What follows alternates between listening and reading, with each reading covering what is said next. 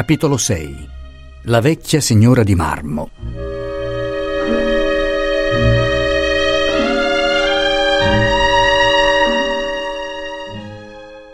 L'uscio si aperse un poco, piano piano. La fantesca porse il capo nella camera e chiamò Franco, che pregava inginocchiato ad una seggiola presso il letto della morta. Franco non udì e fu Luisa che si alzò. Andò ad ascoltar la sommessa richiesta della donna. Le rispose qualche cosa e, ritrattasi colei, stette lì ad aspettare. Non comparendo nessuno, spinse l'uscio e disse forte Venga, venga dentro. Un singhiozzo violento le rispose. Luisa stese ambedue le mani e il professor Gilardoni gliele afferrò.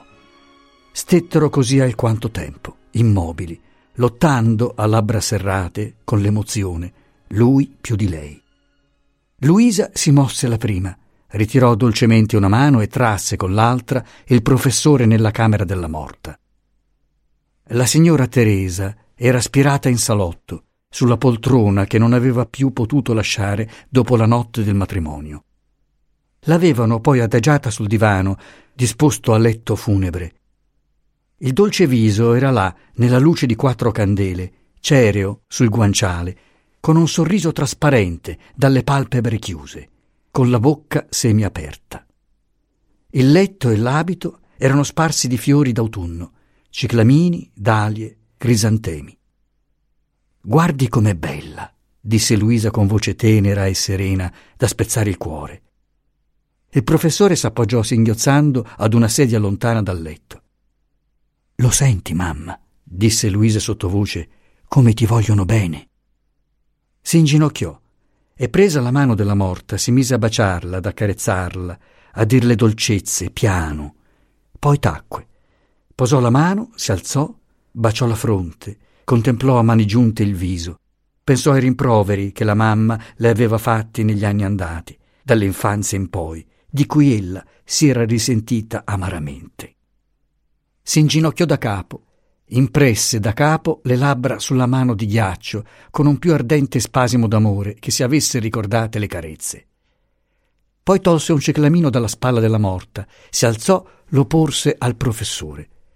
Questi lo prese piangendo, s'accostò a Franco che rivedeva per la prima volta dopo quella notte, l'abbracciò e ne fu abbracciato con una commozione silenziosa e uscì, in punta di piedi, dalla camera. Suonarono le otto. La signora Teresa era morta alle sei della sera precedente. In ventisei ore Luisa non aveva mai riposato un momento, non era uscita che quattro, cinque volte per pochi minuti. Chi usciva spesso e stava fuori anche a lungo era Franco. Avvertito segretamente, era giunto a Castello appena in tempo di trovar viva la povera mamma, e tutti i tristi uffici che la morte impone erano toccati a lui, perché lo zio Piero, malgrado i suoi molti anni, non aveva la menoma esperienza di queste cose e vi si trovava impacciatissimo.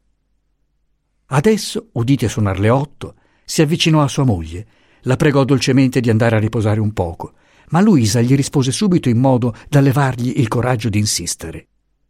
Il funerale doveva seguire l'indomani mattina alle nove. Ella aveva desiderato che si differisse il più possibile e voleva star con la mamma fino all'ultimo.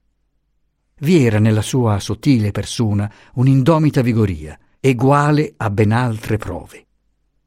Per lei la mamma era tutta lì, su quel lettuccio, tra i fiori, non pensava che una parte di lei fosse altrove, non la cercava per la finestra di ponente nelle stelline che tremolavano sopra i monti di Carona.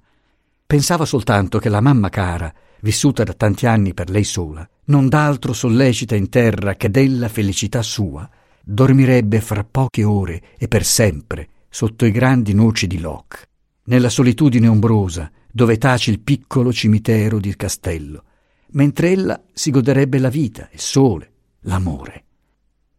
Aveva risposto a Franco quasi aspramente, come se l'affetto del vivo offendesse in qualche modo l'affetto della morta. Poi le parve averlo mortificato, si pentì, gli diede un bacio e sapendo di far cosa a lui grata, di far cosa che la mamma si era certo attesa da lei, volle pregare. Si mise a recitar macchinalmente dei pater, degli ave e dei requiem senza provarne soddisfazione alcuna, sentendo anzi una segreta contrarietà, uno sgradito disseccarsi del dolore. E l'aveva praticato sempre, ma, spenti i fervori della prima comunione, non aveva più partecipato con l'anima al culto. Sua madre era vissuta piuttosto per il mondo futuro che per questo. Si era governata in ogni azione, in ogni parola, in ogni pensiero, secondo quel fine. Le idee e i sentimenti di Luisa, nel suo precoce sviluppo intellettuale, avevano preso un altro corso con la risolutezza vigorosa che era del carattere di lei. Ella li copriva però di certa dissimulazione, parte conscia, parte inconscia, sia per amore della mamma, sia per la resistenza di germi religiosi seminati dalla parola materna, coltivati dall'esempio, rinvigoriti dall'abitudine. Dai quattordici anni in poi s'era venuta inclinando a non guardare oltre la vita presente e insieme a non guardare a sé, a vivere per gli altri, per il bene terreno degli altri, però secondo un forte e fiero senso di giustizia.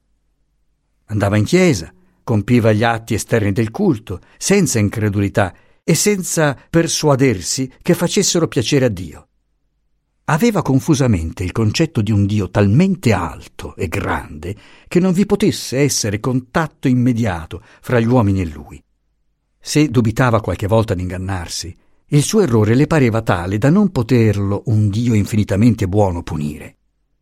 Come fosse venuta a pensare così non lo sapeva ella stessa. L'uscio si aperse ancora pian piano. Una voce sonnessa chiamò il signor Don Franco. Luisa, rimasta sola, cessò di pregare. Piegò il capo sul guanciale della mamma, le posò le labbra sulla spalla, chiuse gli occhi, raccogliendo in sé la corrente di memorie che veniva da quel tocco, da un odor noto di lavanda. L'abito della mamma era di seta, il suo migliore, un dono dello zio Piero. Ella lo aveva portato una volta sola, qualche anno addietro, andando a visitare la marchesa Maironi. Anche questo pensiero venne con l'odor di lavanda. Vennero lagrime brucianti, acri di tenerezza e di un sentimento che non era proprio odio, che non era proprio collera, ma che aveva un amaro dell'uno e dell'altra. Franco, quando si intese chiamare, trasalì. Ne indovinò subito la cagione. Lo zio Piero aveva scritto, la mattina per tempo, alla marchesa, annunciandole, in termini semplici ma pieni di ossequio, la morte di sua sorella.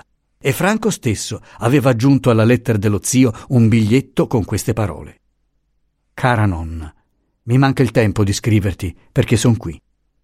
Te lo dirò a voce domani sera e confido che tu mi ascolterai, come mi avrebbero ascoltato mio padre e mia madre. Nessuna risposta era ancora venuta da Cressogno.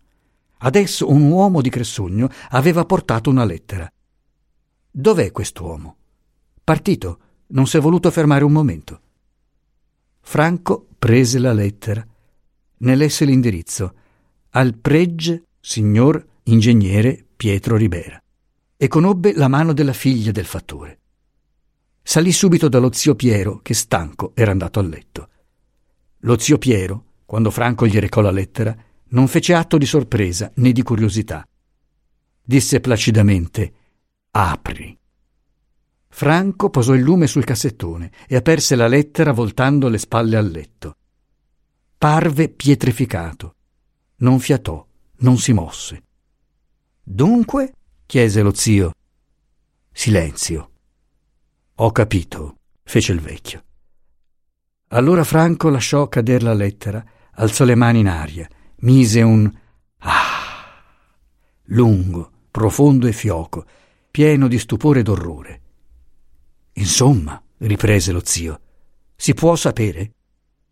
Franco si scosse, si precipitò ad abbracciarlo, riprimendo a stento i singhiozzi. L'uomo pacifico sopportò sulle prime in silenzio, senza commuoversi, questa tempesta. Poi cominciò a difendersene, chiedendo la lettera da qua, da qua, da qua. E pensava: cosa diavolo avrà scritto questa benedetta donna? Franco prese il lume e la lettera, gliela porse. La nonna non aveva scritto niente, neppure una sillaba aveva semplicemente rimandata la lettera dell'ingegnere e il biglietto di Franco. Lo zio ci mise un pezzo a capirla Non capiva mai le cose prontamente e questa era per lui tanto inconcepibile. Quando l'ebbe capita, non poté fare a meno di dire Già, l'è un po' grossa. Ma poi, veduto Franco tanto fuori di sé, esclamò col vocione solenne che usava per giudicare totocorde le cose umane.